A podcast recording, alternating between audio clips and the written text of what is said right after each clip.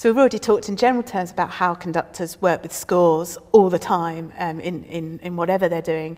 Um, but it would be good to talk a little bit actually about what happens in rehearsal, which is the bit that the concert-going audience wouldn't usually get to see, I suppose. Well, the, the rehearsal is where the where the real work is done. Really, um, what the what the public sees in the concert is is obviously the the end result of the rehearsal process. Um, but the, the the rehearsals are where um, the conductor is able or not, uh, as the case may be, um, to, to put their, their personal imprint on, on, on the performance. Um, so the score is there, as, as, uh, as I said before, as our kind of user manual to, to how the piece is. Um, and we'll be referring to that constantly as we, as we go through. So, uh, for example, in the concert, hopefully, uh, you start at the beginning and, and get to the end without stopping.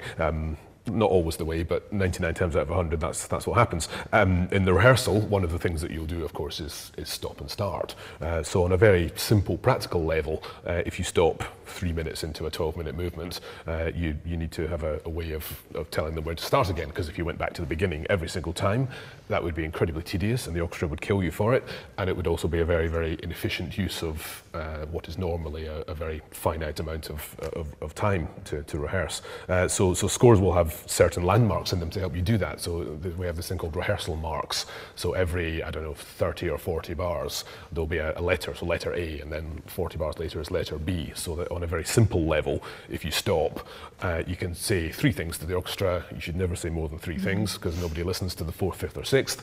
Um, and then you can say, okay, let's go from letter C, and mm. everybody can find where that is in their music, and off you go. So it avoids you the, the need to, to go back to the beginning. Um, and really, in, in rehearsing, there, our, our um, our, our, modus operandi, our way of working, um, is, is pretty simple. You know, we can, we can play the, mu the music, we can play it again, uh, we can stop and do it slowly.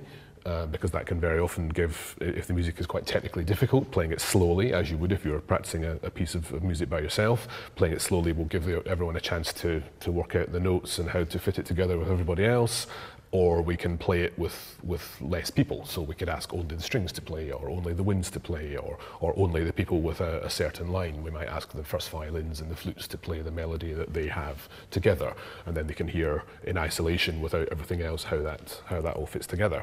Um, so that's our kind of basic way of working, you know, play it, play it again, play it slowly, play it in bits. Um, and gradually speaking, that process uh, will, will bring it all together. Um, there are certain very basic um, human body languages which most people on the planet will, will understand, um, and therefore we try to build that into our, our physical techniques so that although we're trying to show the pattern of the music and the number of beats in the bar. We're also showing how the music should be phrased or shaped or how it should be balanced, whether the perhaps the brass should play a little bit quieter and the violins a little bit louder. All those kind of things we can we can rehearse mm. while we're while we're going. Um, but all of that has come from our our experience of the of, of the music and how to make the orchestra sound good.